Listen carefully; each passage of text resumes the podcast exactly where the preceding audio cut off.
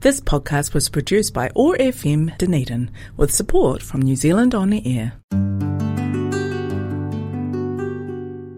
It's time for Muslim Chaplaincy Conversation at OAR FM Dunedin. Bismillahirrahmanirrahim. In the name of God, most gracious, most merciful. Assalamu alaikum, which means peace be with you in Arabic. My name is Raina Aizal, and I'll be your host for the Muslim Chaplaincy Conversation. In today's episode, we have an interview with Sister Rinad Tamimi, a Palestinian who serves as the spokesperson for the Palestine Solidarity Network Aotearoa. She's an Otago University graduate and works at a customer service contact energy Dunedin. We begin though with a recitation of the Quran by Sheikh Mishari Alafasy, Surah 24, Al Nur, the light, verses 54 to 57. قل اطيعوا الله واطيعوا الرسول فان تولوا فانما عليه ما حمل وعليكم ما حملتم وان تطيعوه تهتدوا وما على الرسول الا البلاغ المبين وعد الله الذين آمنوا منكم وعملوا الصالحات ليستخلفنهم في الأرض كما استخلف الذين من قبلهم وليمكنن لهم دينهم الذي ارتضى لهم وليبدلنهم من بعد خوفهم أمنا. يعبدونني لا يشركون بي شيئا. ومن كفر بعد ذلك فأولئك هم الفاسقون. وأقيموا الصلاة وآتوا الزكاة وأطيعوا الرسول لعلكم ترحمون. لا تحسبن الذين كفروا معجزين في الارض وماواهم النار ولبئس المصير Translation of the recited verses. In the name of God, most gracious, most merciful. Say, Obey your Lord. Obey the messenger. If you turn away, know that he, the prophet, is responsible for the duty placed upon him, and you are responsible for the duty placed upon you. If you obey him, you will be rightly guided, but the messenger's duty is only to deliver the message clearly. God has made a promise to those among you who believe and do good deeds. He will make them successors to the land, as he did those who came before him. He will empower the religion he has chosen for them. He will grant them security to replace their fear. They will worship me and not join anything with me. Those who are defiant after that will be the rebels, people. Keep up the prayer, pay the prescribed alms, obey the messenger, so that you may be given mercy. Do not think that the disbelievers can escape God on earth. The fire will be their final home and evil end. Now we'll have an interview with uh, Sister Rinad. Assalamu alaikum, Sister Rinad. Wa alaikum salam. Thank you so much for being here today on Muslim Chaplaincy Conversation. Thank you so much for having me. It's my pleasure. Mm. Um, can you give us a bit of an introduction to our listeners? Sure. Um, so my name is Rinad Tamimi. I was born in Palestine in 1995, um, moved to New Zealand in 2008. I thank my mum for working hard to receive a scholarship from Otago um, University back in 2008. Otherwise, I would never have known um, anything about New Zealand, not even seeing New Zealand on the map. Um, I've got a, a three year old daughter, and I am married. And at the moment, I work um, in a call center in Dunedin. Um, yeah, that's mm. a little bit, bit about me. Thank you. Um, there's so much to talk about. I'm really excited to talk to you. Thank you. Me too. I wonder if you can tell us about growing up in Palestine. Sure. Um, yeah, so I was born in Palestine in Hebron. Hebron, um, in Arabic, it's called Al Khalil. Um, it's in the West Bank part of Palestine. Um, yeah, so I was born there, grew up there. I've got a lot of cousins. Um, now they've got a lot of children, um, big, big family. Um, us Muslims and Arabs, we love big families. Um, so yeah, I grew up. I grew up in Palestine, um, and moved here when I was thirteen. Um, and yeah, we've got all of our family members in Palestine except for my immediate family. How many siblings do you have? So I've got a brother and a sister, and I am the oldest. Um, I've got Nasser, who's three years younger than me, and Malak, who is 14, she's in year nine. Um, she's 14. Yeah, um, so I'm the oldest. Um, yeah, sibling. Um, can you tell us about your parents? Yeah, um, I'm very honoured to have the parents who I have um, because I would not have been here today without them. Um, I've got dad who is Nasser, and I've got mum who is, um, sorry, Dr. Nasser Tamimi, and got Dr. Mai Tamimi, um, who are full of knowledge, full of passion, full of love. Um, and as I said, I would not be the person who I am today without them and their love and support. What is it like um, when you went to school in Palestine? So, schooling was never consistent in Palestine. Um, from what I remember from the like from the intermediate or from primary school onwards, um, I wouldn't remember less than that. I remember I did go to daycare at some point, but I don't remember much of that. But schooling wise, it was good. It was a lot in terms of textbooks, in terms of taking stuff with you in your school bag, um, compared to schooling in New Zealand, I would say. Um, it was good, except we had a lot of strikes, so a lot of teacher strikes because, um, as you might know, everything in Palestine is controlled by the Israeli occupation, and um, sometimes the teachers wouldn't get paid. They're still not getting paid at the moment. Um, we're speaking how many years? Um, until now, it's, there's still issues, but from what I remember from my childhood um, and from schooling, was a lot of teacher strikes, also a lot of protests, um, just the usual Palestinian resistance um, type of protests. Where um, everyone would be angry about something happening in Palestine. Um, and people would go out and strike, uh, mainly the teachers. So obviously that would send us home early. Um, I do remember attending some of the protests when I was young, and I also remember dragging my cousins with me. They didn't necessarily want to, but I remember wanting to just be there.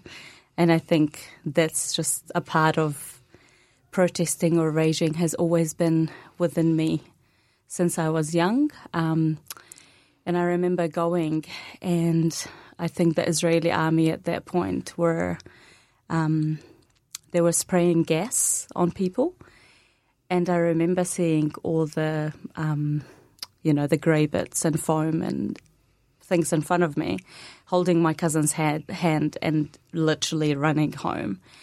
And when I went home, I just pretended I did nothing because mom and dad and no one had to know about it. Um, my uncle's wife was a teacher at that school at that point, and she just kept telling us, "Don't go, don't go to protest, don't go to protest." But of course, me being stubborn, I had, you know, I went.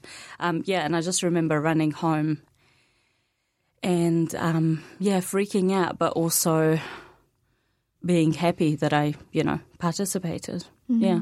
So you've always been involved in advocacy and protesting. And, Um, yeah, I would say not as much back home because we did not have the freedom to. Um, like at the moment, people can't just go out in the streets and protest like we do here in New Zealand.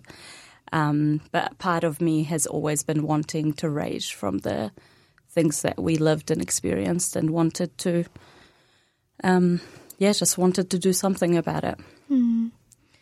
Um, so when was the last time you were in Palestine when you were a child, like before you moved to New Zealand? Um, that would have been before 2008. Mm. Yeah, so I was about 12 years old. Yeah. Do you have any happy memories or that you like to share with us about that? I think my happiest memories would be um, playing around with my cousins. Um, we all lived in one big building. Um, so our, my family and my cousin's family, which were um, like four, five different families. So we all lived in one big building. And yeah, my happiest memories would be um, just being amongst my cousins and actually playing around together.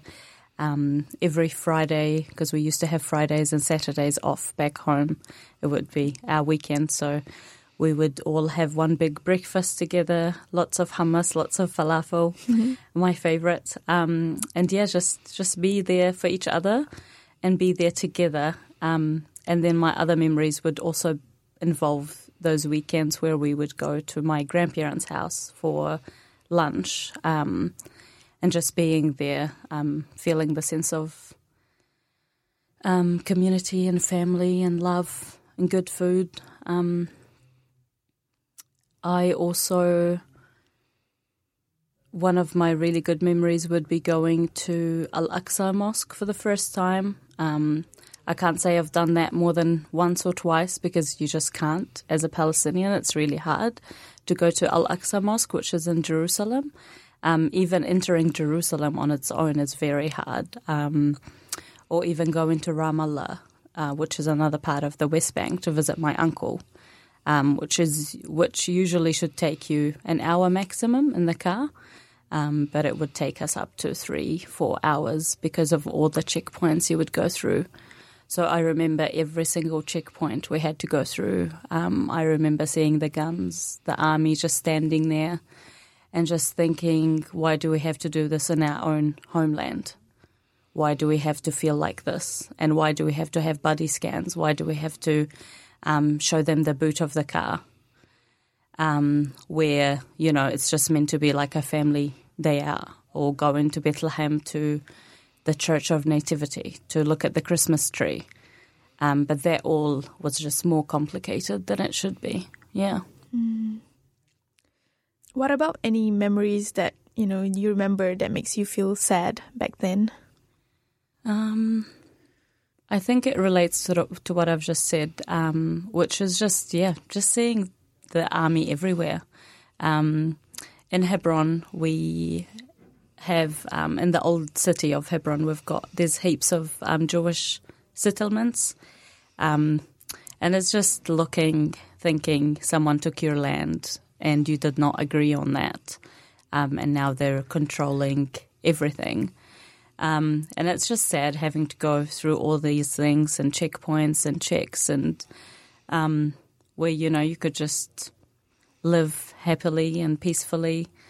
Um, yeah, those would be sad memories. Also, maybe saying goodbye to my cousins and family before um, moving to New Zealand. Um, last time I was there was probably 2000, 2017. Um, and it's just hard because you never know when you could go back. And I always thought you could go back, but now with everything happening, we can't just go back. We would be risking our lives if we did so. Yeah. Mm. Uh, so, Rinad, do you know about a Dunedin Kiwi Peace activist, Christina Gibb? Mm-hmm. Sadly, she passed away a few years ago, um, but me and my family were really close to Christina because she was like she was like a Hebron piece that's in New Zealand. Um, we met her at some of the, um, it was probably a Palestinian event at some stage when we first moved here. Um, and she used to actually help the kids at the in the old city of Hebron. Um, she used to help them go from home to school because, as I said, you've got Jewish settlements there, and it wasn't, and plus the army and the guns and all that, and checkpoints, of course, and it wasn't easy for the kids to um, just go by the, themselves. So. Um, Yeah, so she used to help a lot with that, and actually, when she when we met her here in um, New Zealand, at some point she actually went back to Hebron, and we introduced her to my cousins and my family, and she ended up going there and visiting them, having food with them, having dessert, which was really nice. Um, and her friend has actually spoken at one of our recent rallies in Dunedin, or at the vigil we had last week. Um, yeah, she she was very special, and um, people like her are very rare to find. So, yeah, we'll we always keep her in our thoughts and prayers. Yeah. Let's talk about um, the time when you moved to New Zealand. hmm Um, can you tell us when that was and why you moved? Yeah, so I remember the date very well. It was the 5th of August 2008. Um, as I said previously, we moved here because my mum uh, got a PhD scholarship from Otago. Um, and yeah, so we moved here not knowing anything about New Zealand. Um, we were thankful for a few people that told us what the weather will be like and things like that. But it's always different when you actually arrive in a foreign country, not know the language. We studied English back in Palestine, but as I said, schooling was very limited. Um, I'd say we only uh, learned English, um, like English words, not really the spoken or the grammar or anything like that. Um, yeah, so we moved back. We moved to New Zealand, and that was just very strange. I remember going to school for the first time and just being so lost, not knowing anything, not picking up the accent, um, the Kiwi accent, just knowing nothing, sitting there with my backpack um, on me, sitting in class, and thinking if I knew the language, this would be much easier. If I knew the language in the maths class, I would be able to solve the problems. I had friends, um, not a lot of friends, but I did have friends. Some of them I'm still in touch with until today. Um, and I did ESOL classes as well. I had a friend from Jordan, Iman, who I love so much, um, and a friend from Oman called Sundus, um, who I also appreciate and love as well. And without having those people near around me speaking Arabic, me helping them, them helping me, um, it would have been very difficult um, because yeah, there was no other Arabic speakers um, at school. Um, so yeah, the language was very hard to begin with. Um, plus, just the atmosphere. It was really cold in August when we first came here. So moving from summer, extreme summer, to um, winter, and yeah, just trying to get used to everything, going to school, using the bus, um, and at the same time trying to learn English. Yeah, trying to do everyday life in English. Which school did you start with? So I went to Otago Girls High School. Yeah, I went. Um, I did the last bit of year nine, last term or two terms, and then um, carried on from there. Yeah, Mm. How would you, how would you say is your experience there? it was really good. No, it was really good. Teachers were supportive. Um, students were fine and helpful. Um, and then towards the end of, I think in year 13, I was actually announced to be the technology prefect at the time. So that was really nice. Um, yeah, no, it was a good experience. I think I just, I always look back and think if I knew more English, I would have enjoyed certain activities. I would have maybe made more friends. Um, yeah. Mm. It's good that you had some close friends. Yes. Yeah. Mm. Was it was it hard to be a young teenager and suddenly needing to move countries during that time? Yes, definitely. Um, just getting exposed to a new culture, new things, um, uh, stuff that people wear, you know, um, stuff that people do, things that they do after school, um, in the weekends. I was never exposed to any of that. Um, and as you said, being a teenager was hard enough on its own, you know, trying to rebel, trying to say no to your parents, trying to also understand why they say no to you. Um, so all these things were quite challenging. Um, especially when your friends ask you to do stuff in the weekend and you say, no, sorry, I have to be home by six or seven. I mean, I would say my parents were never strict because they'll be listening to this. So they've they've always let us do what we wanted to do. Um, but at the same time, you know, we have to remember where we come from. We have to remember our values, our religion, um, and that there are certain things made for certain people, um, certain things we can't get involved in. Yeah. Yeah. Um, so what was it like after high school? Um, so after high school, I went into university. Um, I went into um, yeah the University of Otago. I studied information science and minored in marketing.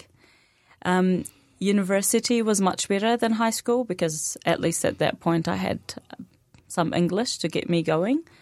Um, it was very challenging, of course, and it was very hard, especially doing all the like businessy core papers and statistics and maths and things, um, just difficult papers, um, and programming and the information science bit. Um, but overall, I yeah, I loved my uni experience. I think if I didn't go through that and experience that and made those friendships and um, going through all that I think if I didn't go through all of that, um, then I would feel like I've missed out at mm-hmm. this point in life. We're now um, being a mother and um, kind kind of having my life together. I think I look back and I'm like, oh, I was silly back then. I should have done this or done that. But it's all part of life and experience. And um, yeah, it was a good experience and especially coming from Palestine, where um, schooling and um, university was, you know, education was very limited um, due to teacher strikes and things like that. It was, you know, nice to actually experience good schooling where you have to actually turn up every day and do your homework and whatnot. Hmm.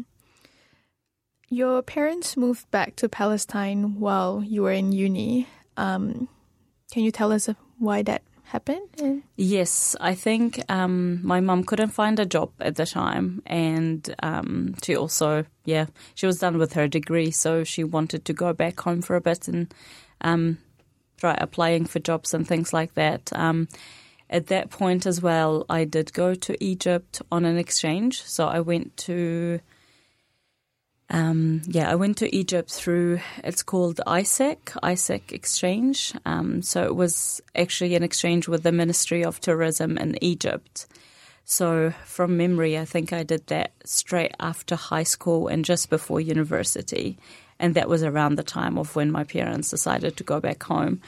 Um, yeah, I went to Egypt for about two months. I can't quite remember exactly how long, mm. but I remember going there, having um, an amazing experience, meeting so many people. Um, and they gave us a week off during that time, um, during that exchange time. And in that weekend off, I actually booked tickets and went and saw family in Palestine. Um, of course, I had to go from Egypt to Jordan and then from Jordan to Palestine um, through cars and buses and um, three different borders, but um, it was really nice to just go home for a week, um, see the family, go back to Egypt, and then go back to New Zealand. Mm, yeah, that's good that you got some to spend some time. Yes, it was mm. really nice. Yeah. Um, and then when you went back to New Zealand, um, how long was it that when your parents weren't there with you? I can't quite remember, but it was probably, I'd say from one to three years, um, but I can't fully remember. Yeah, I had my brother with me here though. Um, Nasser um, was starting university at the time, was just finishing high school. Um, yeah, and then, and then um, just as I finished university and graduated, that's why that's when I um, actually went back home um, that's why uh, that's when um, you know everything was done here, and um, my parents said, "Let's book flights. Let's go back home," um, which for me was very big because I was. Um, you know, I was going to go back home again, um, not knowing when I would come back to New Zealand, but I thought I would discover what opportunities I had back home. Um, at that moment, we were um, residing, we were in Ramallah, so not in Hebron, because um, that's where my mum worked at the time. And I, re- I remember struggling to also make friendships in Ramallah because we didn't have many family members there. Mm.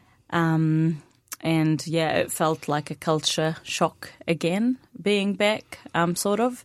But it was, of, of course, nice to be home. Um, and then I, yeah, tried applying for a few jobs um, back there, didn't succeed. And then I was actually contacting a few. Um, I contacted a few schools that I was working for in Dunedin at the time because I did some bilingual support work. Um, and yeah, one of the schools have they asked me if I wanted to go back and actually do full time bilingual support at the school. Um, and yeah, I remember just taking, making the decision with the family and coming back to New Zealand. Um, yeah, and just proceeded with, um, yeah, like bilingual support work at schools, um, interpreting at the hospital. Um, this was mainly to help the um, refugee intake that, or refugees that started coming in at the time that didn't yeah, that needed help translating or interpreting from English to Arabic. Um, and it just made me think of, you know, the time when I was a child not knowing anything, not having any support at school um, in terms of the language or anything like that. So I was actually honoured being able to help those kids in um, different high schools, different primary schools, and as I said, at the hospital um, and different medical centres. So that was a great experience for me. Um, and that's how I met my husband, actually. So, yeah. Mm. Was it an easy choice to make um, when you got that job in New Zealand, so you, when you had to move back? Um, it wasn't really easy, but then again, I'm as I said, I'm quite stubborn, so I had to convince my family and talk to them and um, try and convince them to say yes. Um, but also, yeah, I I wasn't sure when I was going to get a job back in Palestine as well, and I didn't want time to tick by without me doing anything really. Um, yeah. Mm. How long did your um, parents um, live in Palestine before they came back? Um, I think it was about like after I went back and visited. I think it was about a year, um, a year, two years, um, and then my mum and sister decided to come back, and then dad followed after. Yeah. Mm. Was it a easy process for them as well to settle in again? No, not an easy process, especially um, having my grandparents back there, having uncles, aunties, cousins, everyone. And you know, they get used to you or having you around, and then all of a sudden you decide to go back. Um, so, not an easy process at all. But future wise, and you know, thinking about your future, your kids' future, schooling, um, they had to make the hard decision. And and as I said, you always think that you can go back as well. You know, mm. you always think I've got my Palestinian passport, I've got my Kiwi passport. I can always go back and visit whenever I want to. Um, and family back home has always been so supportive. They've always been like, follow your future, follow your dreams, do what you want to do. And I think um, technology has made it a lot easier as well. You know, we can video call, um, call them anytime we want as well. So those things um, do make it easier, especially, you know, having New Zealand all the way just very far away from the rest of the world. Yeah. yeah. Um, you mentioned about the bilingual support work. Mm-hmm. Um, what other work experiences um, have you had, especially here in New Zealand? Um, when I first started, I actually started working at um, one of the supermarkets. So I started working as a checkout um, girl in one of the supermarkets, and um, that lasted for a year and a bit. I just used to do weekends or just after school. Um, and then after that, I remember I think I started working as a translator for Language Perfect. Um, it was like an online, it still is. Um, I think it's called Education Perfect now, um, or they might have changed the name, but basically they've got online modules that help kids learn different languages. Um, and I was helping them with the Arabic content, um, doing a lot of translations. And at the same time, at, the time, the manager there, um, he had a lot of projects with with people in Dubai and in the Middle East. So yeah, a lot of Arabic speakers were required at the time, and um, yeah, it was a nice experience for a wee while, and then I started working at Macpac. Um, so that's just a retail shop. Met so many people who I'm still friends with today. Um,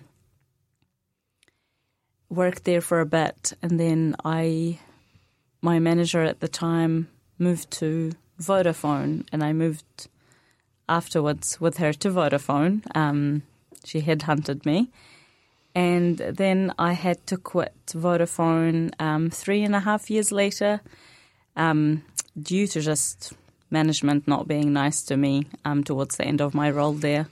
Um, yeah, basically, I was almost forced to work weekends. Uh, even though they ha- they know I have a child and all of that, but I think they were just slowly trying to push um, people out. So I had to make the right decision for my family and for my mental health and um, just quit. Yeah. So I didn't have a job for a few months um, until I recently started my new job. So I feel a lot more refreshed now, a lot more happier, a lot happier, um, and yeah, um, as they say, you live and you learn. Yeah, mm. so I'm glad it's all in the past now. Mm it's good that you have a lot of experiences as well in the workplace. Definitely, um, yeah. And you're happy where you are now. You mentioned that you met your husband uh, while you were working. Um, can you tell us about your family? Um, yeah, well, I think I, as I said, I used to do a lot of interpreting, and we also had um, a few computer classes for family in um, some of the schools for families and for for the sorry for the refugee families um, and some of the schools I worked at. So um, that's how I met him through his parents and just you know helping them, seeing them every day. Um, such a lovely family, such a lovely community. Um, as I said, I wouldn't be anywhere today without their support and without their um, yeah love, support, just sense of community, always being there for one another. Um, yeah, no, such a loving family, understanding family. We all look out for one another, especially in such hard times like now. Um, and I'm very grateful, yeah, to have them all in my life. Mm. Yeah, definitely. Mm. Um, is your husband working? Yes, he works in Dunedin, um, also in retail as well and um, I think they've been here for more than five years now, coming up six years. Um, yeah, and they've they've settled in. They love it here. Is um, he Palestinian? No, he is actually from Syria. Yeah. Mm. And yeah, no, they love New Zealand. It's always hard, of course, trying to settle in, learning a new language again. I know for his parents, it's quite a big barrier. Um, but then again, you know, with having, with living here longer, you learn more and um, start, you know, knowing your surroundings and where to go and where to buy this certain spice from and whatnot. So mm. that always takes a while. But now, like every time Dunedin welcomes a new set of refugees or new people that come to Dunedin, we can easily help them out. Where at my time, I can't remember any you know, like it was a, it was very limited things. Um, I mean, like food, where to buy food from home, or spice, certain spices, certain products that you're used to um, use in your cooking back home, things like that. So um, that took us a while to get used to, to um, know where to go. Um, but now we feel like we know everything, and if someone comes in new, it's easy enough for them because we know everything and we can just help them out. Yeah. Mm, it's good that the resources are available. Yes, now. definitely. Yeah. Um, so when did you get married? When did I get married? Um, it was in. Oh, I should know this. um, just had the four year anniversary in August. So um, August 2019. Yeah. Yeah. And it was in Dunedin. Yeah. Mm. And you have a daughter? Yes, I've got a beautiful daughter called Leia. Um, and she is the biggest biggest blessing in my life. Yeah. Um, she taught me a lot. She taught me what um, what it's like to be a mother, and ever since I had her, I appreciated my mum more. You know, knowing that my mum went through labour, went through pregnancy, and all of that. Um, just basically raising up a little person. Um, but yeah, very blessed to have to have her. Yeah. Mm. So, what have you learned about motherhood, and what are the challenges that you can share with us? Um, it's not the easiest. Mm. Um, it's a full time job. No matter what else you're doing, you still have that background full time job. Um, you're constantly worrying, you're constantly checking up on them. Um, your mind is always occupied thinking about them. Um, and you're just constantly worried. Yeah, just um, especially with what's happening in Palestine now, you just appreciate all the little things and you appreciate all the little moments you can have with your loved ones. Um, but yeah, motherhood also taught me to be more patient. Um, yeah, just taught me to look at things from a different perspective. Um, that not everything has to go one, two, three. You know, you can just sit back, relax, count to 10 before you do something. Um, and it also taught me that you learn as you go. My first child, first experience, did not know what to do and how to do anything. And that's where the big support came in handy. And um, I wouldn't have done it, and I still can't do it without um, having my parents and my in laws and my husband and um, my support system. Yeah. Mm, it's great to have a support system here in Dunedin Definitely. as well. Yeah, very grateful. Mm. While you were in university, um, you've been involved with Musa, the Muslim University students. Can you tell us about that? Yeah, um, I can't remember what the title was, but I think it was something to do with media um, officer or something at the time. Um, yeah, I remember helping them with some digital content, um, depending what events we had going, but it was mainly the um, Islam Awareness Week at university, which um, happens once a year. Um, so yeah, I was highly involved in that at the time, um, or particularly one of the years um, where we had a few events: um, henna night, women's night. Uh, we also did. Uh, we had like a few booths in the link area um, just for people to learn more about Islam and come and talk to us. So, yeah, I was highly involved in that. And also, I met so many people um, within Musa and also within the Muslim community at uni. Um, we were all like a little family back then. Um, still talk to them, uh, some of them, um, until, t- I mean, I still talk to them um, up until now, and we're still in touch. So, um, yeah, as I said, the uni friendships I made, um, I'm sure they will definitely last a, li- a lifetime. Um, really good people, people from different backgrounds, um, not necessarily Muslim as well. Um, yeah. Mm. And during your time in Musa, were there any favorite experiences that you have? Uh, probably going on camps with the sisters, um, Musa camps, also organising the uh, women's nights. They were all always fun. Um, but yeah, nothing in particular that I remember. Um, but it was al- always nice networking with people, meeting new, new people. Also during Ramadan and Eid, um, especially when I didn't have my family here, it was nice to actually sort of, you know, have a family and um, break iftar together and see, um, yeah, just hang out with people during Ramadan and Eid so you wouldn't feel lonely because you don't have your family here. Yeah, the community iftars are really good for yes, really students. good. Yeah, Aw. very grateful to everyone that has been cooking um, all those years as well and helping, um, especially the students that don't have a family here. Yeah. Mm. Were there any other volunteer uh, roles that you had while you were in Dunedin when you were studying? Uh, no, not that I remember. Yeah. You also did some volunteer works overseas. Um, I did when I went back to Palestine. Um, and also the time when I was in Egypt. Yeah, so when I was in Egypt, it was more of a um, digital marketing and um, what do you call it? Um, stuff to do with photoshopping and um, video making, things like that. The project was basically called For the Love of Egypt.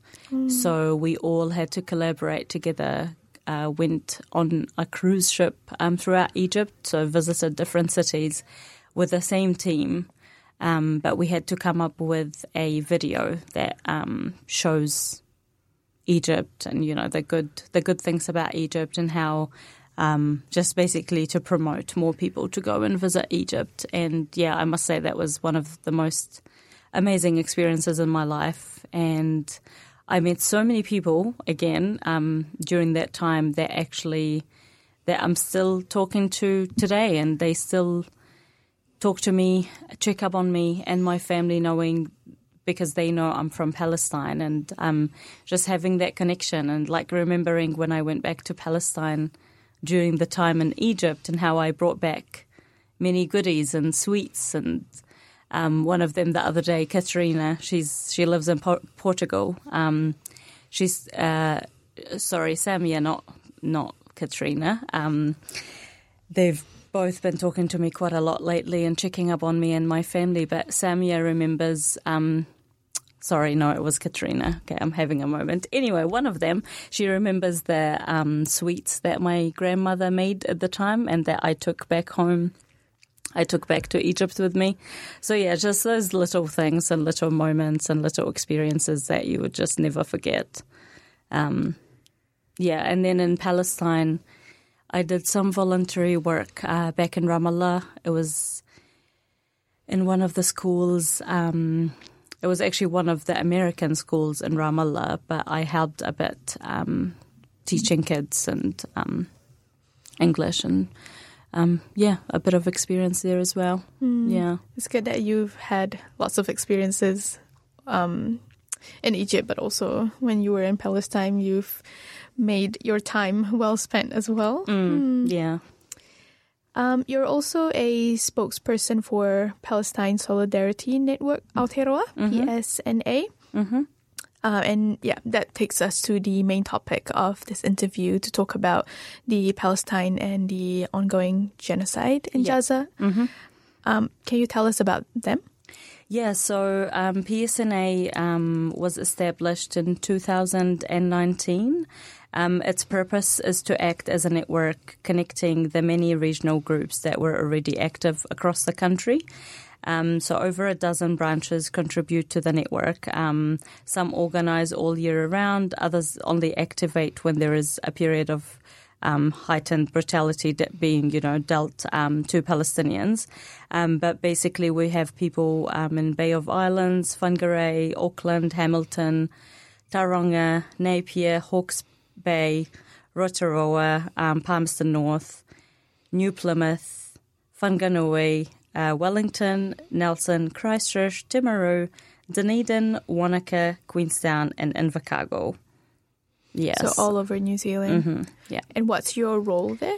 Um, my role is, I would say, a spokesperson, but also um, just one of the organisers. I guess one of the coordinators. Yeah.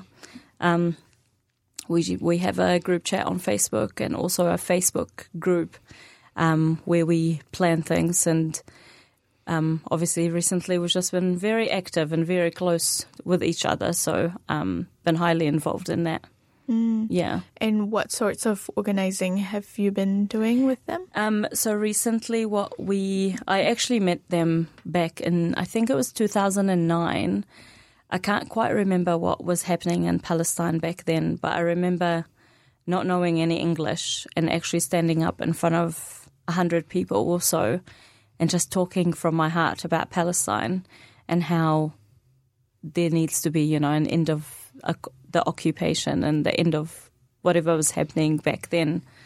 And now, sadly enough, things are still happening. 15 years later, it's still taking place. Um, people are still getting killed, um, arrested, all the different things, um, which is just so unfair.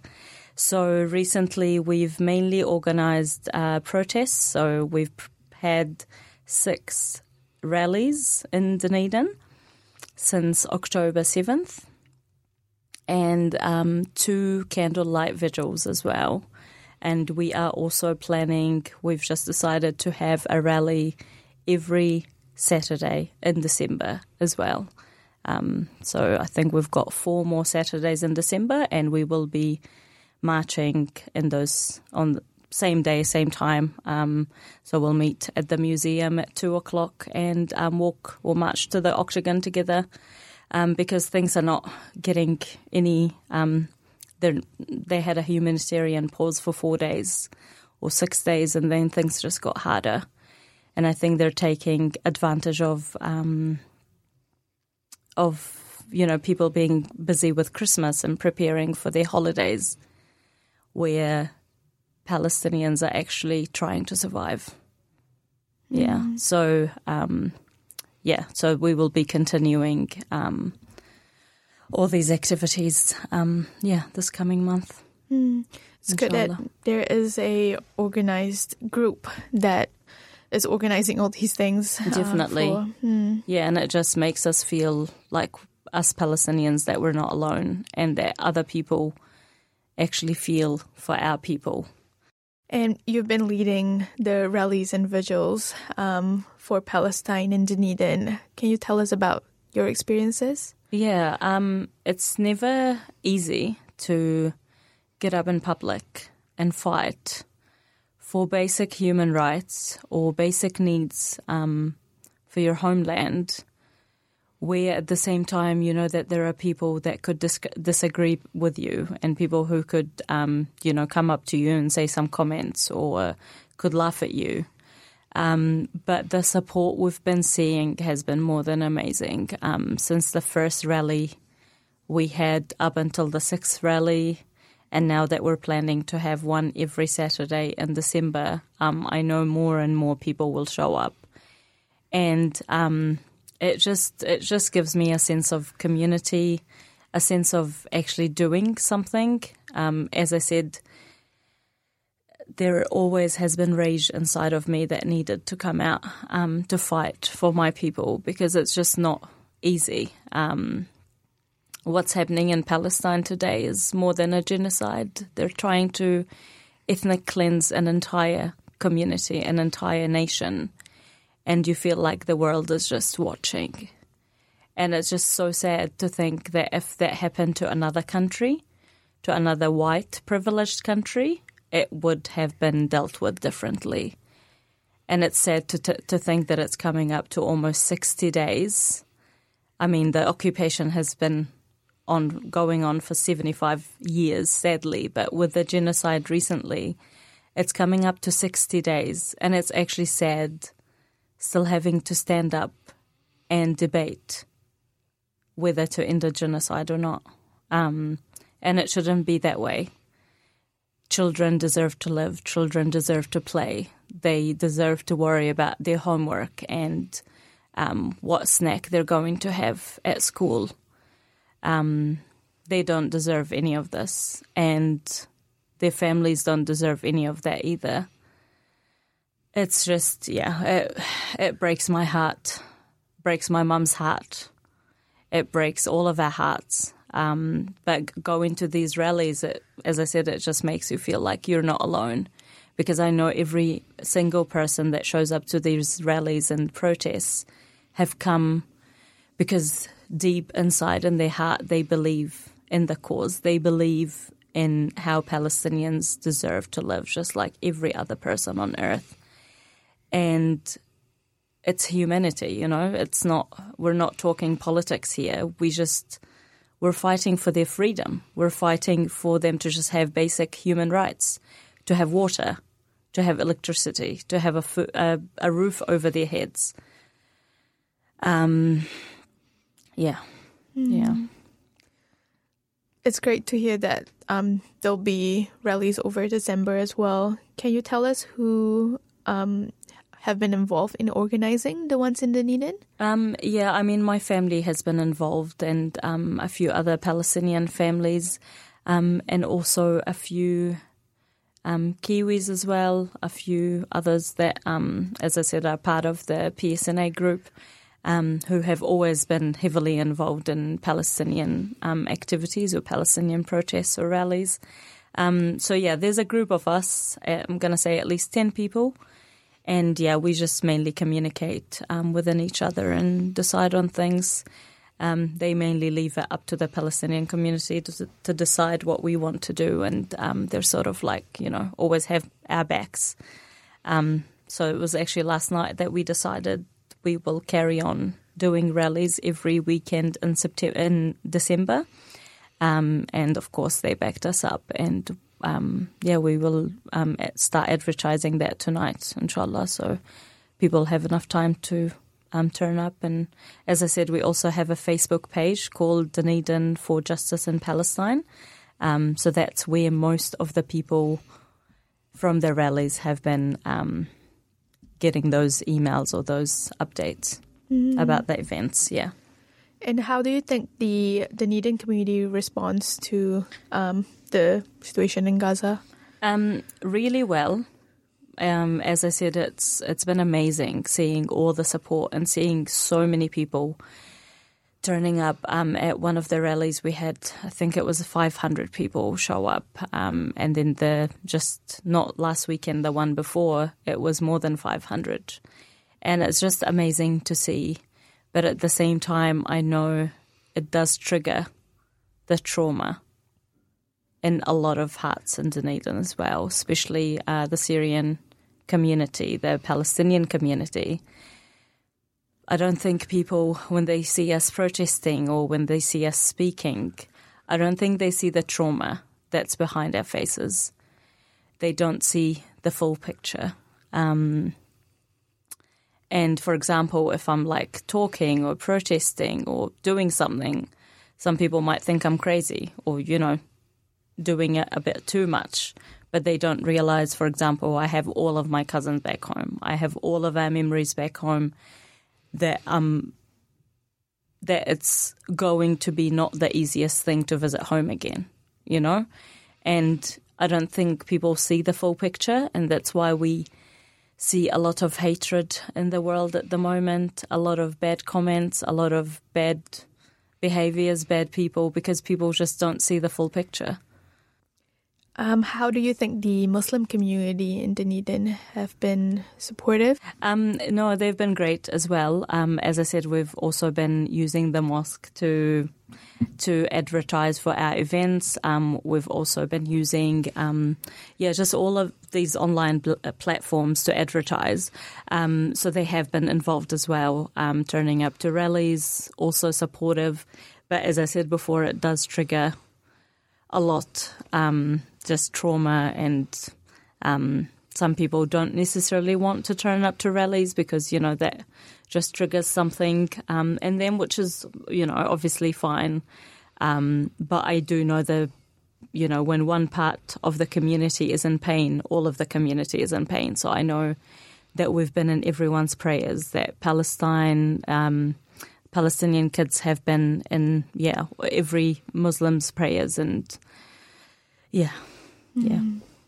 Thank you so much, Sister Rinad. Um, really appreciate the stories that we've shared today. Um, Thank you so much. There's a lot more, so we'll see you in the next episode. Awesome. Look forward to it. Thank you. Thank you, Sister Rinad.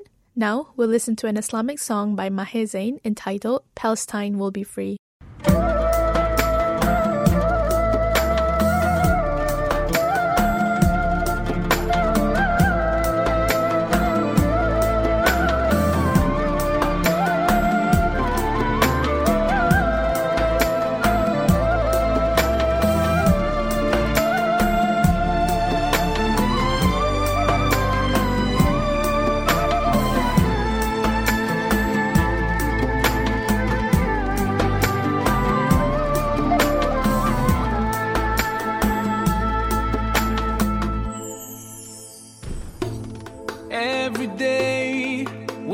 each other that this day will be, will be the last, and tomorrow we all can go home free, and all this will finally end. Palestine, tomorrow will be free. Palestine.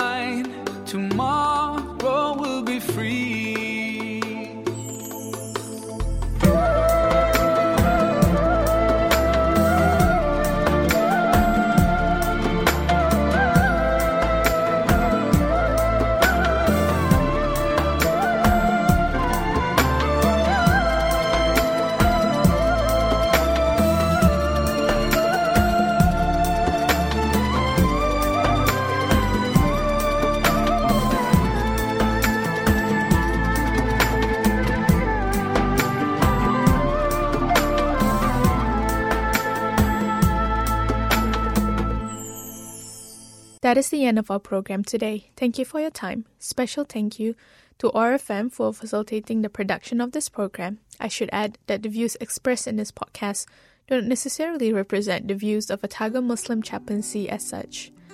If you have any questions, feel free to email muslimchaplaincy at otago.ac.nz. We hope to see you next time, inshallah, God willing. Assalamu alaikum. You've been listening to Muslim Chaplaincy Conversation at OARFM Dunedin.